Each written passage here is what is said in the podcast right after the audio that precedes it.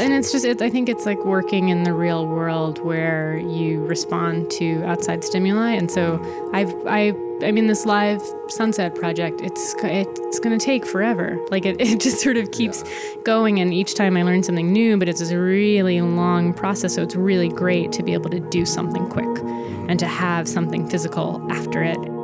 From Stockholm Studios in Bushwick, Brooklyn, this is the LPV Show, a weekly discussion from the world of photography and photo books. Here is your host, Brian Formals. Idol? Who are you calling idol? This is healthy banter, I think. Right, Brett? Solving world problems. Right. We're talking about online dating. My name's Brett Davis. I'm 27 and I'm currently single. Uh, I'm an artist. Ladies, he's good looking and might not make any money. but but very talented photographer. So if you're looking for profile pictures after the dating experience, There you you might go. get some good hmm. ones. wow. Maybe do you have a could lot of- even convince him to do it on the first date, so you wouldn't have to do a second. Oh, Well, thanks for being here, Brett. no problem. Happy to be back. Thanks for being here, Tom. Glad to be here. And thank you, Magali, Thanks for inviting me. for joining us again. Always a pleasure. There is a reason why you're here again. I mean, uh, There is? yes, yes. Sounds good. Okay. Like I was just gonna say, you know, part of the idea was we like having people come back and Mm-hmm. kind of catch up on the story from year to year, and that was part of the plan all along.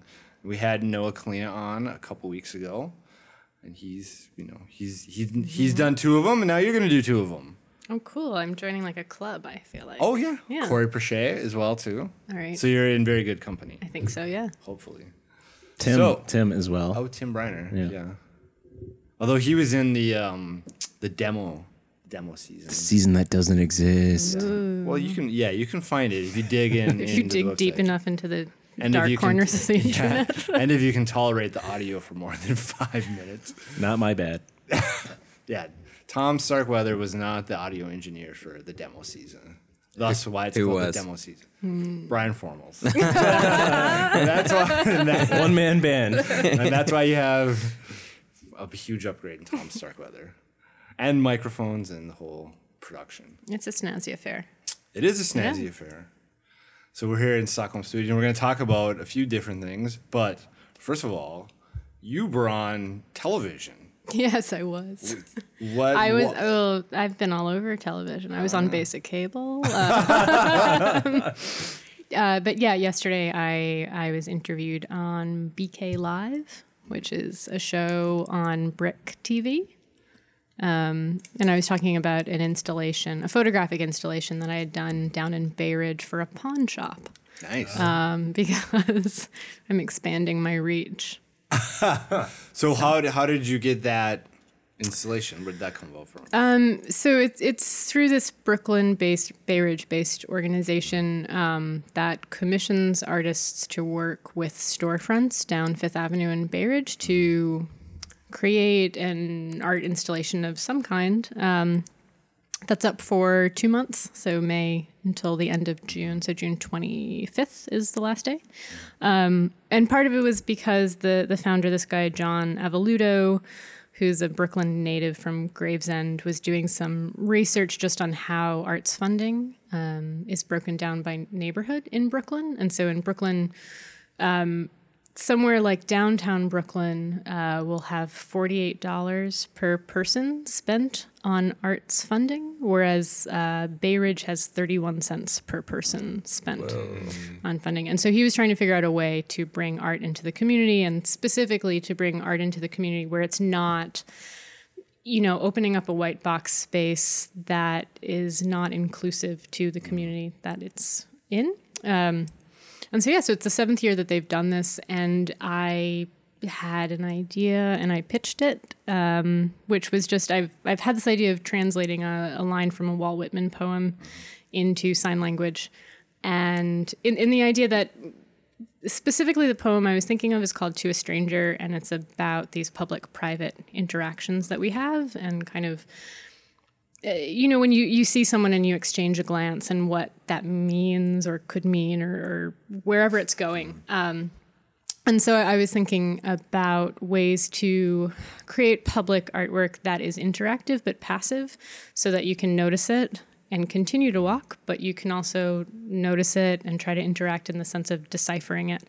Um, so there's a, a, key where you can actually decipher it, but it's photographs of my my hands and then somebody else's hands signing out um, a line from a poem, and it's the line says, "You must be he I was seeking." Oh. Um, and so, because it was a pawn shop, um, I thought this idea of exchange and a place of exchange made sense for gestural exchange, but also physical exchange of some sort. Um, so do you think the people going in and pawning like their wife's wedding ring? yeah, like, they're just like they, they stop for a second. Like, why are they giving me the finger? You know, perhaps, perhaps. I mean, I, I was down there one day and had some really nice interactions with people who either like have no idea that it's there or are interested who know sign language and try to decipher it, who ask about it. One woman, I ended up having this like 25 minute conversation about sign language, and she thought that it was a store that you could go in and take lessons or but it's just ah. I don't know, it, there's there's something kind of appealing about this idea of coming across mm-hmm. a piece of art. Um, what about documenting all those like interactions somehow? Maybe, yeah. maybe I'd have to be in Bay Ridge so much. yeah, well, I think that'd, that'd, be kind of interesting. Though, but yeah, no, I think so because it's interesting. It's, it's not your typical um, kind of art interaction of just somebody standing in front of a piece and you know doing whatever they're doing. It's kind of a common but theme for you. You've been busy the last. I've been, yeah, I've been I've been very had, busy. You had a nice piece at the Queens Museum show. Yes, and that um, was the live streaming sunsets. Yep. I'm I'm a part of the Queens International, which is a biennial show at the Queens Museum um, that pretty much shows what's happening in Queens. So it's artists who either live in Queens or work in Queens. So it's a mix of a lot of Brooklyn and, and Queens artists. Um, and yeah, I was commissioned to run my live streaming sunset piece. And so it runs during museum hours from 11 to 5. And in this commission, I decided to really focus on um, urban areas and, in a way, I don't want to say the migrant crisis, but somewhat. I was very inspired by it because I've had the cameras placed in um, Visby, Sweden, which has uh, a large uh, refugee center, as well as Lampedusa in Italy, which is the closest European landmass to Italy. Um, and it's the place that most of the migrants leaving Libya are taken to or trying to get to.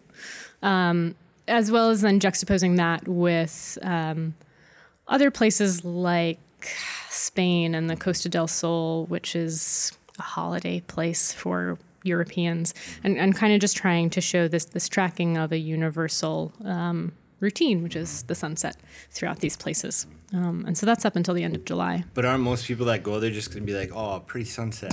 they, they could be, yeah. But I mean, part of that is is it I'm, I'm interested in works that exist on their own but then also you can go in and, and kind of learn more about so there is wall text um, about it, and every time I do it, it, it changes a little bit. Um, last December, I ran a, a 12 hour version of it, um, the solstice, um, which sounds very like witchy woman, kind of like it was on the solstice. But um, but I yeah, I, I, like this idea of doing it on the shortest day of the year and the longest set of sunsets. Um, and that, that kind of just ran in Long Island City for, for a day. So it oh, yeah. changes. Yeah, I stopped by in that one. You did stop by. Yeah, it was you know, long. It was long. I was there for a long, long time. It was chilly. It was so raining. how long would that? Maybe we talk about this a little bit. Is a live streaming sunset? Is that ever ending? I, I mean the the idea it, I feel like it's a project that'll follow me to the grave but uh-huh. um, the idea is to finally get to this 24 hour cycle where it mm-hmm. never sets and so that's sort of um, a large undertaking. Could you just put it like on your website and have one place where people could just always look at the sunset you have? I could. I mean, it would it would be lovely. Um, there is um, a, an Austrian artist, maybe a decade ago, did a project like that where he listed a lot of webcams, but there a lot of them are out and they're broken, and a lot of them aren't actually live. They're ones that are um, more photo based where it's like it updates every minute or every five minutes or 10 minutes. And so this is an idea of a running video, but how I've been working with it is instead of, you know, it would be great to find sponsorship with one camera company, but there's something really nice about the way I've been working on it where I'm. Uh, I'm creating a network of people who either run cameras that I send to them, which are surveillance cameras, um,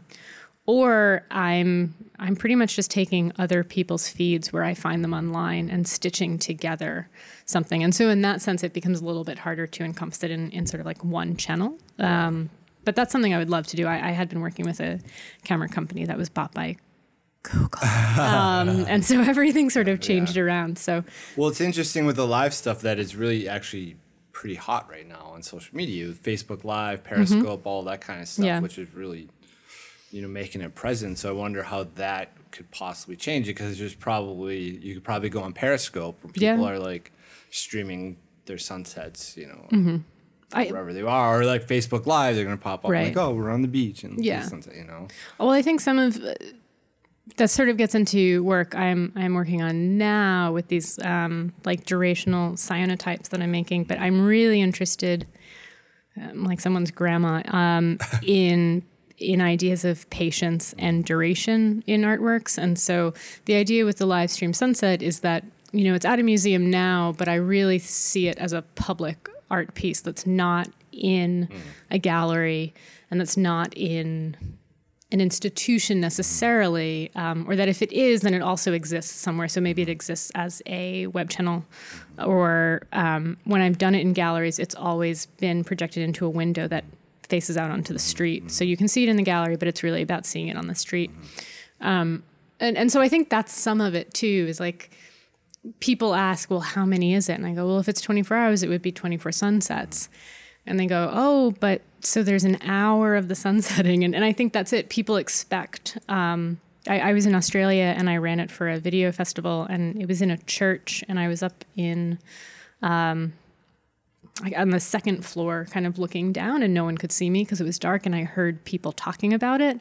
And it was this really interesting experience of, of some people sat for an hour or 25 minutes and then they came back, and other people kind of came in and they're like, that's not live, it's not setting. Mm-hmm. And they seem to be forgetting the fact that, like, the sun sets over a course of time and, and there's a point where it goes pretty quickly but but there's also all of that buildup. Um, to it. And I think that's what I'm interested in is mimicking the actual feeling of being mm-hmm, there, mm-hmm. mediating it through technology, through surveillance onto a screen. But as opposed to it being kind of, you know, like a, a marker on your social media, it's about creating a space that you either pass and come back to or that you can sit and just kind of be in that space. Um, so really trying to trying to push these ideas of time and how we experience time. So you mentioned the cyanotypes. Yes. What's going on, and what the name of so, the, the project is? The C, the C. Yes. Um, so what's going on with the cyanotypes? So um, old school photographic. Old school. Project. I know I'm making photographs. Yeah, you, yeah. See, you, you were so nervous that you. That's why I came back because yeah. I, I actually made a photograph or two. um, yeah, I, uh, I I think of myself as an artist who works in photography, but I mean, all of my projects I think come out of photography in some point, and I, I was just in the studio for a while thinking about how to physically make something and not just deal with files. Um, and so, so the title of the project, "The Sea, the Sea," comes from a Paul Valery um, poem, and the line is uh, I'm gonna totally forget it, but it's the sea, the sea, the uh, everlasting sea, I think, or the the eternal sea.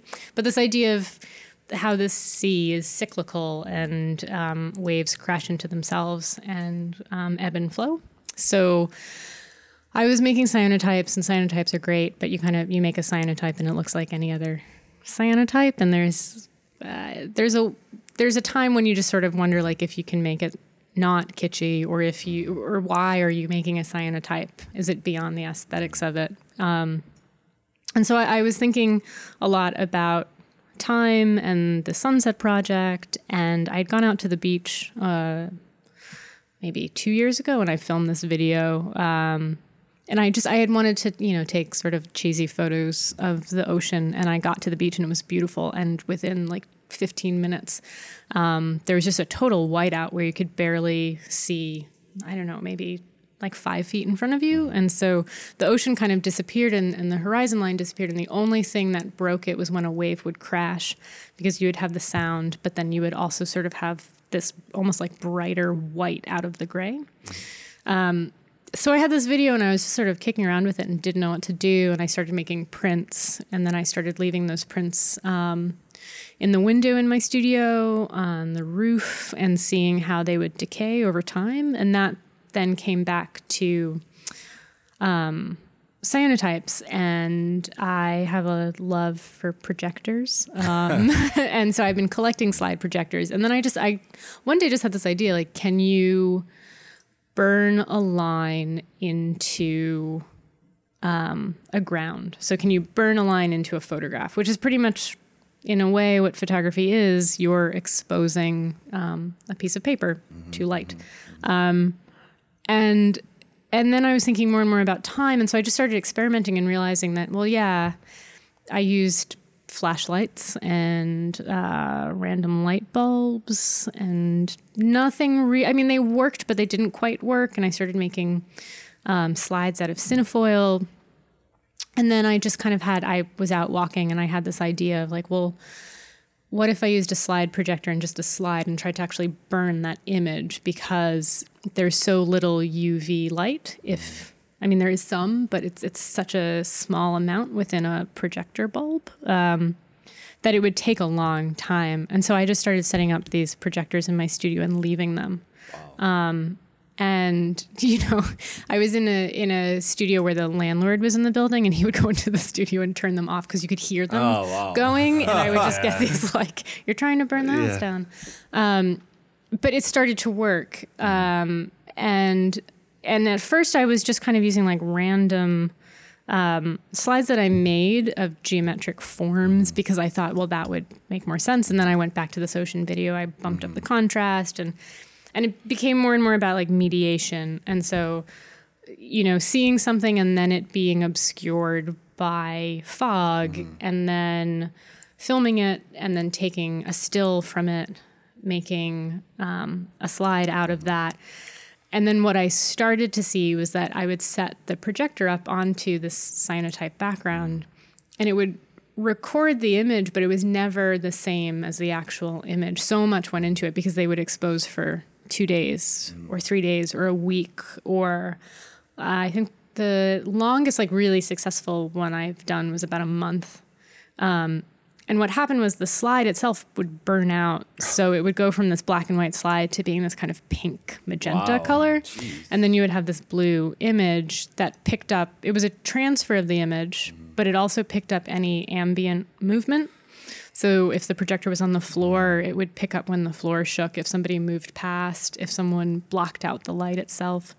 And so, in a way, it ended up becoming a transfer of the image, but also, for me, I think like the most successful depiction, visual depiction of time that I've ever made. Wow. Um, so that you could see it. And, and also just i mean you expose something that long and there's there's just ambient vibration so that the image isn't crystal clear. It really picks up. So can you still see that it's the ocean i mean yeah it, you, can. can yeah you can. Um, there I, I specifically chose a few stills where it's like a very specific wave break um, which is then also too like I, I like this idea mm-hmm. of a violent action sort of like arrested motion mm-hmm. um, that's reanimated because of all of that movement that gets recorded. Mm-hmm. But you can you can see it still happening, um, but it kind of fades in and out. Right. And so so yeah, so it's a series of photographs that I've been making, and I've um, just started experimenting with making them into really large panels, um, where I've exposed canvas instead mm-hmm. of paper, wow. and then they're wrapped um, around these wooden panels and um, kind of up against a wall at some point so that they're a little bit larger than life. Um, process. It's very complicated. It's isn't, very complicated. It it's complicated, just, but it's also like very simple once it comes down yeah. to it. It's just a slide projector on a cyanotype. Like that's all. It's just it's the amount of re- time. Yeah, it reminds it me of talking to Tim Timothy Briner about his all his studio experiments. Yeah, yeah, he I'm does a lot like, of really God, cool work. It sounds so awesome. I wish I could do that, but I don't have patience. I'm just like, takes, ah, I'm just gonna go out yeah. and take a walk. I I think. Yeah. it's weird. It takes a lot of patience, but it's also like once you get it, you kind of mm-hmm. get it. I don't know. It's it's also just really fun because it seems it's like more figuring like out a, the problem solving, figuring Yeah. out the problem, and then constructing. yeah. It becomes like that's a, a part I like project. about it. Yeah, exactly. That's a part I like about it. I would like about it that a lot. It's just. I Yeah, guess you- I need a studio or something. I don't know. I think or that- some that skill, helps. some actual talent. Other Say, than be able to access just push to a button on things. a camera. Yeah. yeah. It No, I think it's much more than that. You gotta. I would have never thought of that. Who'd ever thought of that? We all, and sitting in front of us, we have a book too. So you're not Mm-hmm. Yes. just doing studio experiments. You're making printed matter, and the book is called "I Looked, I Looked." Yes. Um, and it was published by Conveyor Arts, right? Mm-hmm. Um, so what's this? What's the book about? Uh, so the book is Stieglitz and uh, Georgia O'Keeffe. Yes, George right? O'Keeffe, uh, who were partners. Um, Stieglitz, obviously, very famous photographer. Georgia O'Keeffe, very famous painter. Um, and there's this beautiful book uh, that I happened to come across at the library a few years ago, and it's their collected letters.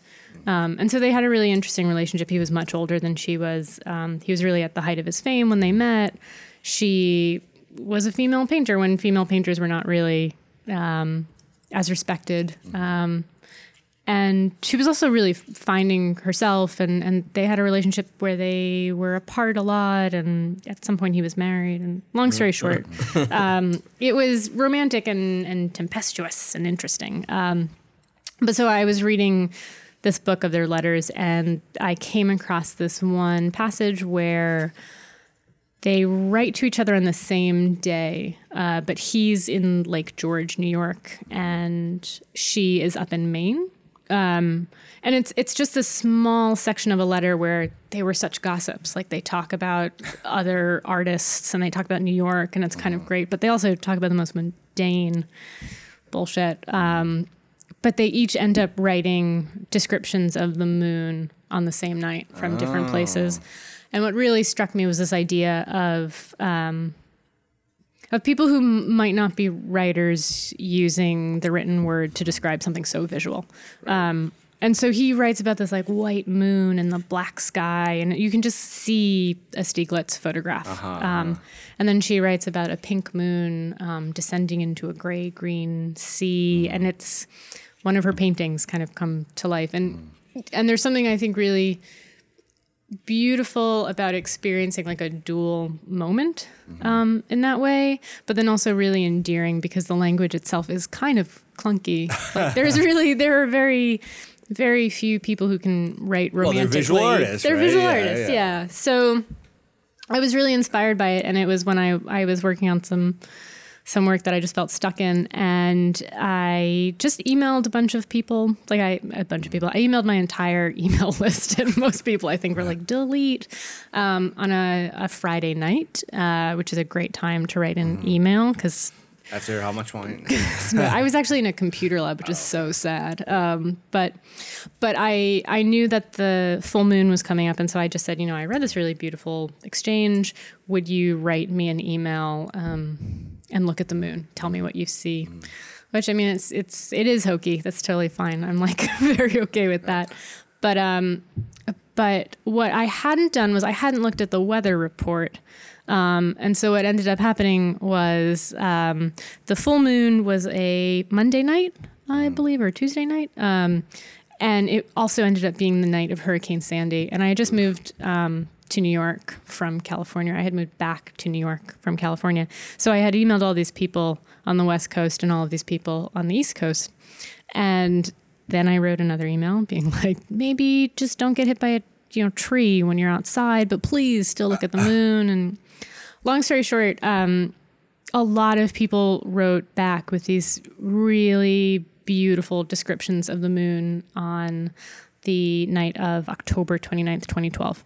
And what ended up happening was all the people on the West Coast wrote these very um, expressive, descriptive views on the moon because they could see it. It was full. It was a gorgeous night, yada yada. And then on the East Coast, you really couldn't see the moon. And so all of these people ended up writing these very introspective descriptions where they kind of touched on what they couldn't see, but almost in not seeing that, they started thinking of something else or seeing something else. And so people people wrote these very personal accounts of um, that night. Mm-hmm. And I had taken photographs and I had been working on some photographs and looking at archives of images of the moon.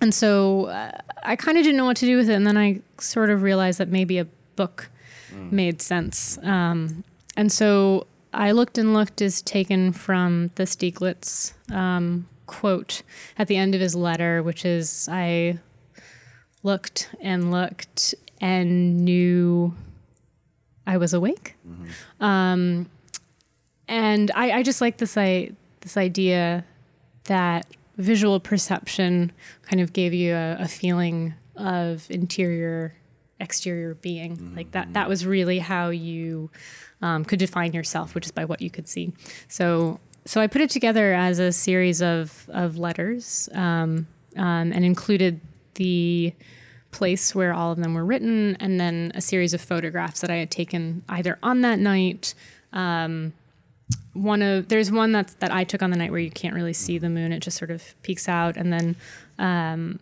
this guy Sean Custer, who's a, a, good friend of mine, had taken one in California, which is the last one, which is sort of the big reveal that you can see the moon. And so yeah, so so it was just trying to build this multi perspective. So it just all happened in one night, like really quick? Pretty much. It happened really quick. And then I sort of sat on it for a while because I wasn't like, entirely sure how to handle it and then contacted people yeah. again and and it was really funny because when people went back to read what they had written a lot of people were like could you not put my name on that it's so personal yeah, or it's yeah. so and it is and and so, so you just end up putting location but it so I put locations yeah I mean it touches in something we talk about a lot you know you know just you get the impulse and you make something and then you have it versus yeah. working on something for five years or three years or whatever, you know. So it's like this. You just made this one piece yeah. of art, and like the whole idea it came about and like it all kind of came quick. came about in like thunderclaps, you know, where I was like really inspired by this. It made me write this email. Mm-hmm. People were inspired by, it, or at least wanted to help out or do something, and then I kind of just sat on yeah. it for a long time. But but it was good because it, it I after I did it, I really loved it, and then I sort of had these issues where I was like, "Oh God, it's so but, like so romantic you, yeah, and sentimental." You, you have a lot of stuff like that because I know Brett was talking yes. before the show started. He's like, "I got like seven half-made books." Yeah, it's like I hate you know. I just, I mean, people work in different sort of ways. I have a couple long-term projects, but when I have an impulse to do something, I kind of have to act, or else I lose that moment. Yeah. And so right now, I have some projects that I lost the moment. but then it, I think sitting. But yeah. you sort of you sit on them, yeah. and then at yeah. some point the moment comes around. It, it's like this. It's like binging. it really that's what like I do. Binging. It's like I have to. If I don't, I binge on something. Like I go out and shoot manically for like two months, and then look at it. I'm like, ugh, I can't even deal. I can't deal with looking at Queen stuff. Or I have like ten rolls. I'm like, I don't, I don't even give a shit what's on those rolls because like I have it, or I have right. other stuff that just sits in like book spreads and yeah. Like, haven't looked at it for months or even projects that it's like years later. I think it's it's a good. I don't know. Well, I yeah, I mean, it's, it's, the way you have to work. Well, actually. and it's just, it, I think it's like working in the real world where you respond to outside stimuli. And so mm. I've, I I mean, this live sunset project, it's it's going to take forever. Like it, it just sort of keeps yeah. going, and each time I learn something new, but it's a really long process. So it's really great to be able to do something quick mm-hmm. and to have something physical after it. And and like I said, I mean, I, I did it really fast, and then I sat on it for yeah. a while and thought about it, and I had I had made sort of just a, a cheap little zine version of it that was right for the moment. And then kind of going back, I thought it needed something else. And so that was part of the weight. But it's yeah. But it's true because I, I, almost sort of like let it go because I kind of thought oh, I did it. Maybe it's well. Not. I think you know. I mean, maybe you went to art school. You say art, and I think most like professional artists kind of know you make a bunch of stuff and you kind of let it sit around. You do, but I think when we talk about photographers, the lesson for a lot of photographers, you know, I know there's probably a lot of photographers listening that are more on the amateur side or what I'm doing. They feel like I go and I have a project. That's true. Yeah, I really like they want to do it mm-hmm. as a mm-hmm. hobby and like they want, but they want to do it. I really like like the passionate amateur kind of photographer who's like I'm gonna do it seriously, but I don't really have any ambition beyond trying to make thing. Where they might I'm gonna all the real photographers, the serious photographers that I like, they work in projects, and I'm gonna work in project. I'm gonna take on a project, and like Mm-hmm. they go and they work hard on it, and they do, it, and then they, they they lose it after three months, and then they think like I'm such a failure. Well, it's no. Like every artist kind of goes through that same thing. It's like you work on it for those three months, and then well, yeah, you, you, you lose try it. stuff on as you go, Yeah. and certain things stick and certain things don't. And but I think sometimes too, it's just about like setting those limitations or setting those boundaries and borders for yourself. But yeah, sometimes stuff just doesn't work. But you Doesn't can also work. Mm-hmm. pick it up too. Like it doesn't have to. I think there's like that desire, you know, to like I have to finish it and put it out, and then this has to be my book and whatever this thing. Well, it, you might do it, and then you pick it up again. And yeah no it's it's you know. important to remember that you can always go back i mean like a, i i've in my head been working on this um this photo book that's all you know a, guide to the subway psychics i've been talking about it for a long time but it's taken me Oh yeah, like we two have years we have all the, yeah the flyers, right? Mm-hmm. yeah and it's taken me like two years to collect all of these i have over 25 of these flyers and and I had laid it out and, and I'm making a map that kind of guides you to them and it's an actual subway map and but it wasn't until I put it down and kind of thought about it for a while that I then started to contact psychics who I'm photographing and mm-hmm. include like but it wasn't until I sort of stepped away from it because I I tend to get into these Oh, phases me sometimes where I'm like I yeah. don't care for this Yeah. at the moment and then it's distance can be good What about even if it that- feels like yeah. a failure it's just it can be good to kind of just take a, a breath Yeah.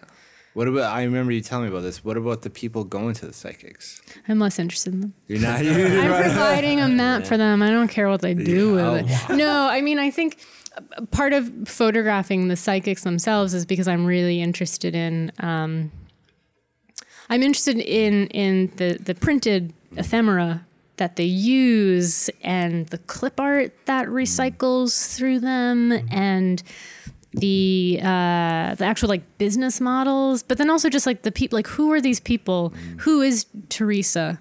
Who I see? Kino? Who is Yeah. Kino? Who the hell is Kino? How do they and how you know, do they and can have the storefronts too? It's like they Well, must, yeah, exactly, Like someone who owns where- a building, like their uncle owns a building. It's like, oh, you Yeah. want to be a psychic, and I don't, I don't know. Yeah. Like it makes. well, and I'm, I'm more interested in that. I mean, How do you make that much money at- on a psychic? Like, was it twenty five? You know, I know you like can just always do the call math in them. your head. It's like Yeah. how you can get that many You customers. know, and you can always call and ask one free question. That can't be a good business model. but but I'm I'm more interested in, in them as people and and kind of all of those decisions and choices and, and just the aesthetics of it. Not that I'm not interested in people going, but I don't necessarily want to follow one person or especially because I know so many people go like I went once and you're like yeah, but I'm interested in, in more this model of it and where all of that is coming from. Um, but it took me a while to figure that out because I kind of thought like, ooh, I'll go to a whole bunch of psychics myself, and I just no, I'm just asking them for like lotto picks. But yeah, so Nice. Okay, we're gonna take a quick break, and then we're gonna come back and talk about photo books you brought. Oh. Maybe.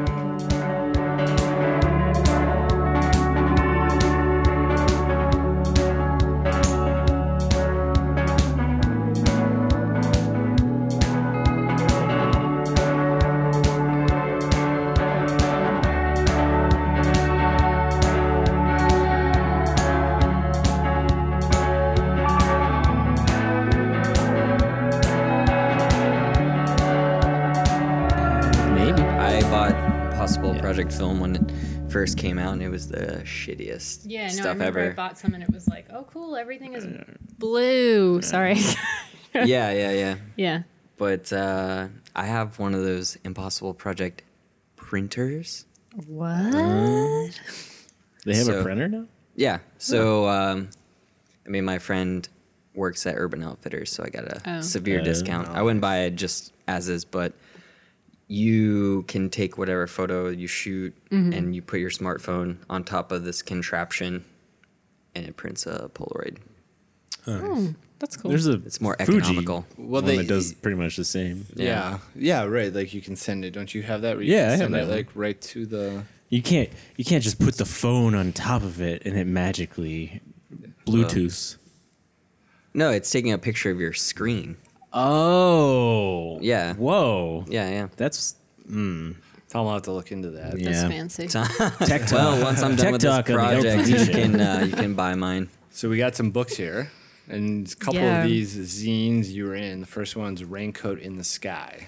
So tell me about this. Uh, yeah. So that that's a sort of big omnibus zine that was put together by Richard Perez, who's a Brooklyn-based photographer that I know. Um, and yeah, it's the theme of the zine uh, was sort of open to interpretation, but from a Brian Eno song. Um, Which one? and uh, Raincoat in the Sky. oh yeah, Which- right, right, right. Yeah, which yeah. I actually didn't know. Um, or it was one of those ones where I kind of then listened to it and I was like, I feel like I've heard this, but maybe not. Um, but so yeah, so so he asked a bunch of of people, and so it's a mix of photographs and illustrations and some poems. Um, but it's a really cool group of people, and came out last month. Yeah, I think- Amy Lombard's in there too. Yeah, Nicole um, Reber, Sasha Vega. Um, it's a it's a good group, I'd say. Cool. But so yeah, so I I made some new work for it, but all kind of one off stuff, which was really fun to do. One-off stuff. Well, you know, I, I wasn't making a series. Um, it was more just carrying a camera around, which I hadn't done in a while, actually. So What kind of camera do you use? When you do carry one around. um, I I have a, a 5D. Um, oh yeah. so 5D original. Well, yeah, she's Actually, yeah, a Mark III. But you've done. I was hoping you. Oh, sorry. No, I was just You were saying. hoping I'd have a cool camera. Uh, pink Sony Cybershot. Yeah. Fuji. only. Fuji called. No, Um, I I actually I bought it because I, I was concerned about doing some video stuff, and so that's that's my camera. It's But you've done a couple heavy. of shoots for a band and like. yeah, got- I do. I do. I do With all some some freelance work. Yeah, I can light fancy can things. do, I yeah. can, as much as I run away from you know photography. Photography, I actually do have a background in photography. I can light things. Swear to God. um, but yeah, no, I, I do that on the side, and it's really fun. So. So the next one, what's this next one? It's called Untitled Untitled Project, Rogers Avenue, 6 a.m. on a Sunday morning. Um, so that's just a, a book that's based, or uh, it's about a project that a Swedish artist, Knut Vester, who I'm good friends with, did in New York when he was here on residency. Um, and I brought it in because I think it's a beautiful project. Um, but I also was asked to make some photographs for it, which was really nice. Um, he is a multimedia artist, and when he was here, he was working with a family shelter in um, Crown Heights. Uh, actually, no, a family shelter in Bed-Stuy, but the project took place in Crown Heights. And he runs these sculpture workshops with kids where they make casts of each other's faces and hands and arms and body parts, and then they put together a sculpture at the end. Um, and he ended up really becoming close to this this one child in the group, and then speaking to his mother, and they had just I think a connection because he has kids, and um, he he asked him where he lived before he was in the family shelter, and the response was another family shelter, and before that another family shelter, and finally he sort of said, you know, we were evicted. We used to have a home in Crown Heights, and so what he did was he made this cast of the the boy's sh- um, arm and shoulder, and then I went with them when they pretty much illegally installed it on the wall of the building that the family was evicted from, and it was really beautiful, and it, it took place on a June Sunday morning at six a.m. So uh, we wouldn't get in trouble or have any altercations. But um, it's still there. It's on it's on Rogers. Well, it's Avenue. another very time based project. yeah, right, yeah. And I've I've kind of gone. You know, he's back in Sweden, but I've gone to check on it a few times, and it's still there, which I Wow, think is really Yeah. Lovely. And when you go, one of the photographs um, in the book is is just sort of a wide shot, and it shows the context of it, which it's it's a wall between two buildings, and it's pretty much where they put the trash out. Um, and then right in it is a little boy's arm, which I think is kind of lovely and sweet. And then if you read the plaque, it's just that story about you know moving from shelter to shelter and kind of where home originally was. Cool. So we got a couple zines here. What are these zines? Yeah. One's, uh, so so the first zine um, is by an Estonian. and we like zines. Zines are everywhere these days, right? The the first zine is by an Estonian artist, um, Marge Monko, who I met last summer. Um, and it's not a photo zine, but it's an art zine. um, but she's she's great. She she actually works in photography a lot in her work. Um, and this was uh, commissioned by an Estonian publishing company called Lugemik, which I'm probably not pronouncing well, but that's how it's spelled, Lugemik. Um, and she went in and she she took these Soviet manuals. Um, that kind of were were exercise manuals for women um, in the Soviet republics. Um, or communist nations, and and it's just sort of a, a breakdown of of all of these sketches on sort of how your posture should be and how you should move, and but I, I like this idea of sort of going back into In a weird way, this reminds me of the Black Panther book right. that Corey. yeah. oh Yeah. cool yeah yeah yeah.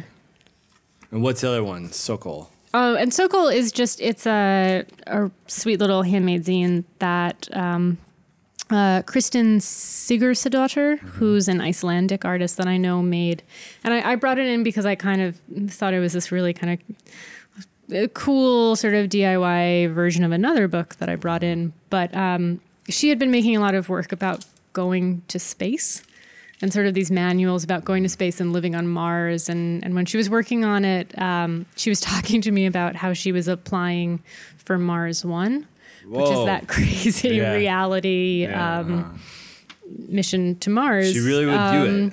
Yeah, Wow. yeah. She's re- she's a really interesting artist. She works in photography um, and drawing and painting, and there was just I think something kind of great about it. She used archival stuff and then also kind of went in, but just sort of the the bonkers nature of even thinking about applying to go to Mars. Yeah, yeah. no, kind no, of. no things.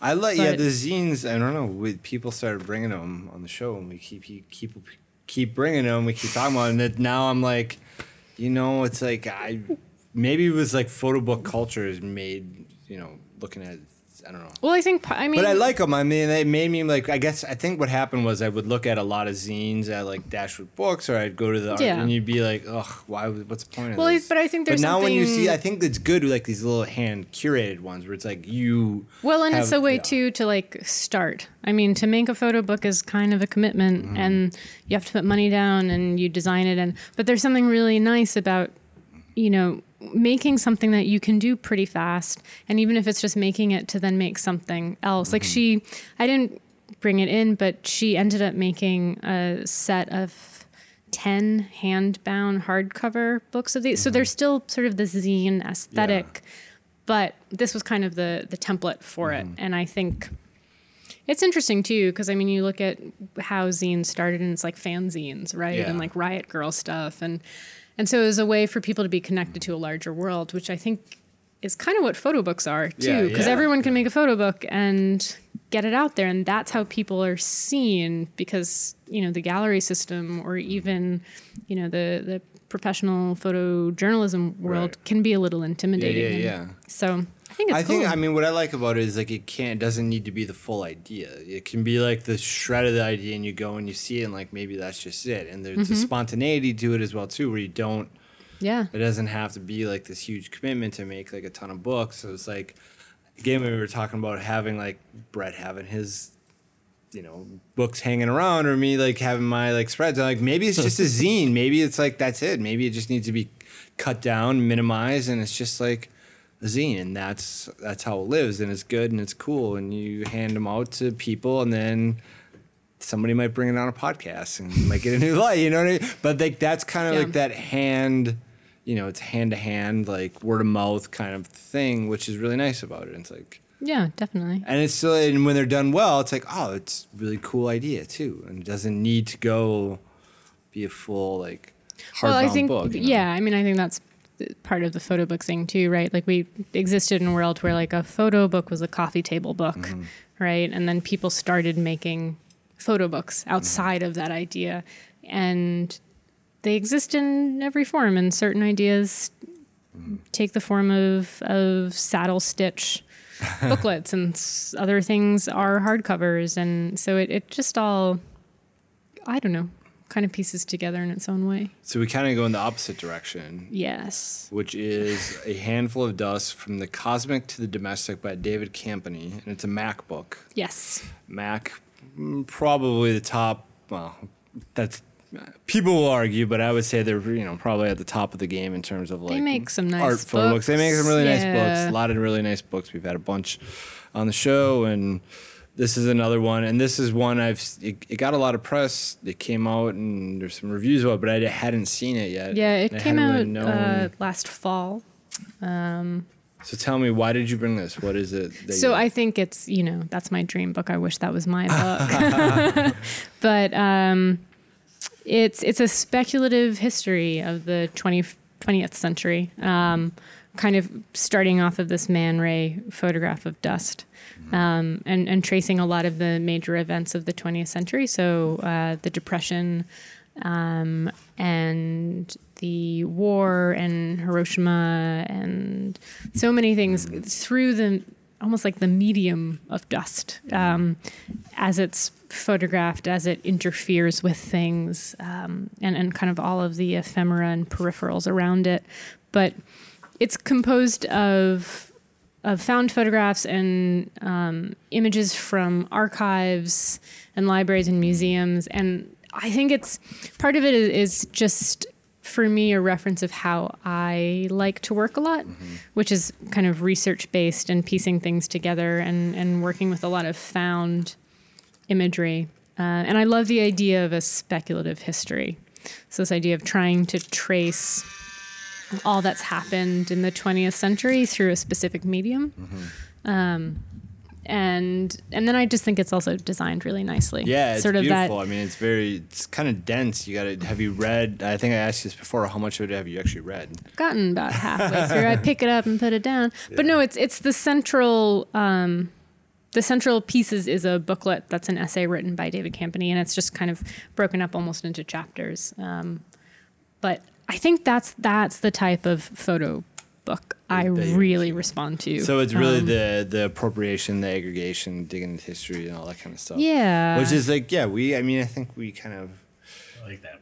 yeah, we we kind of come to like two different strains of thought, where it's like, you know, obviously we're there's part of us, all me, Brett, and Tom, that are very traditional based, kind of like go out, take photos, put it together, you know, stitch together. But then, you know, we talked to a lot of people, Corey, the guys at Sun, a lot of, you know, going in and digging into the archives and my, my own personal stuff. I love that as well, too. I think this is, I didn't, I think maybe I didn't, so many books come on, you're kind of like, oh, what Yeah. is that? And like now I'm looking at it, I was like, oh, fuck, man. Like that is actually something Yeah, I no, would be into it. I thought it was just like, oh, it's a bunch of different interpretations of dust or whatever. I didn't, I was like, I didn't, you know, it's because you, you come across it and Yeah. like, that's not it, you know? So, Well, yeah, I mean the idea of it, it seems sort of like, no, but Mm-hmm.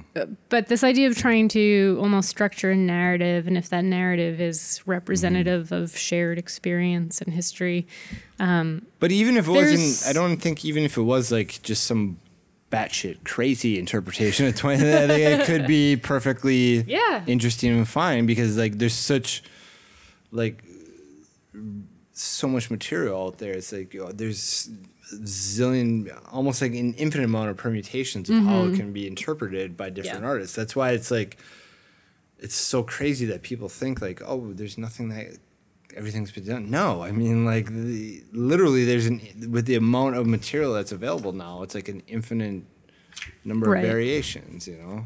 well, and I think too the way that it's it's laid out Mm-hmm. um, and pieced together, um, it's really interesting to see sort of the way that you read things, Yeah. kind of from front to back and back to front, and and images even that you might not like. There's a an image from the Hubble telescope, and then there's a Jeff Wall piece, um, and then there's a Vija Celmins um, painting or, or drawing that looks like a photograph because she's such a photorealistic artist. Like it's it's just this really great balance of of imagery. Yeah, I love it. I'm gonna steal it.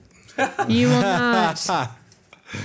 I'm, I'm very specific with my purchasing. I'm gonna take I'll it. Your track you bag's a lot lighter when you're leaving tonight. Yeah, exactly. We're just gonna slide this down here. She's not gonna see where.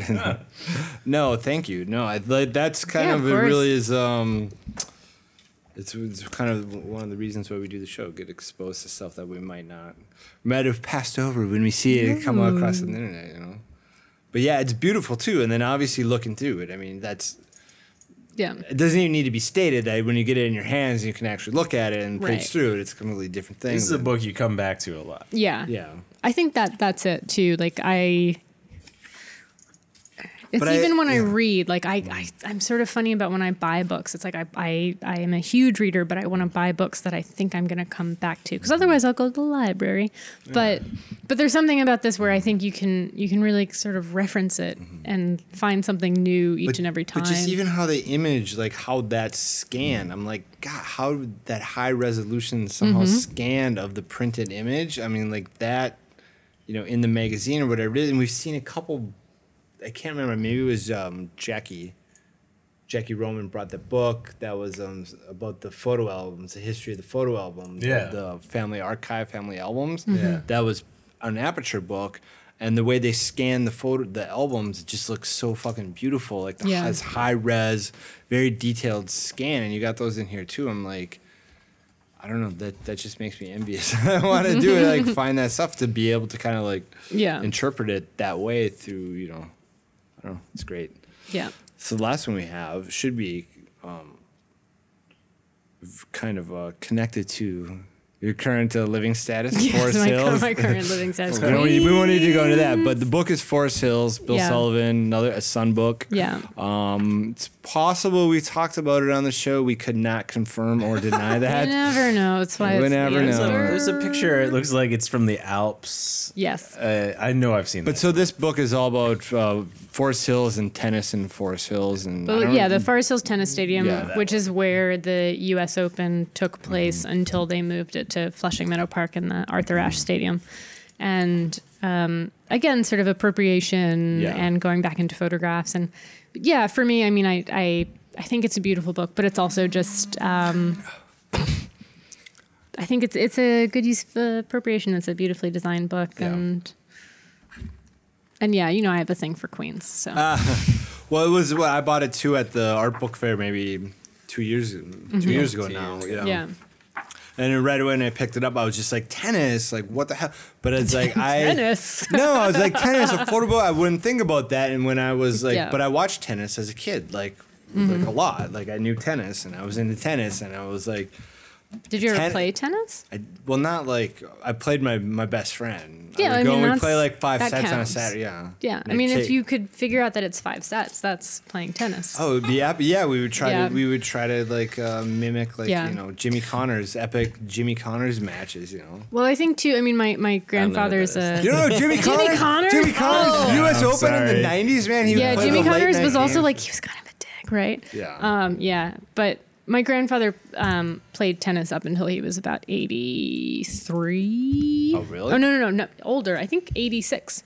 Yeah, because he played like he was playing right up until I when I moved back to New York. Mm-hmm. Um, and so that's part of it too. Is I just remember him, you know, playing tennis with us when we were kids. He would play this um, Butterfingers game where he would have all of my me and my cousins would stand on one side of the net, and he would stand there with the ball machine that just spits balls out on like a 30 second interval and then he would slam balls over the net Yeah. and butterfingers was just like whoever dropped their racket or ran would lose and it was like last man standing so i just it's a very cruel childhood but um but yeah so I, I sort of have this this love for Well, remind it's like the Mitch Hedberg joke. It's like some like.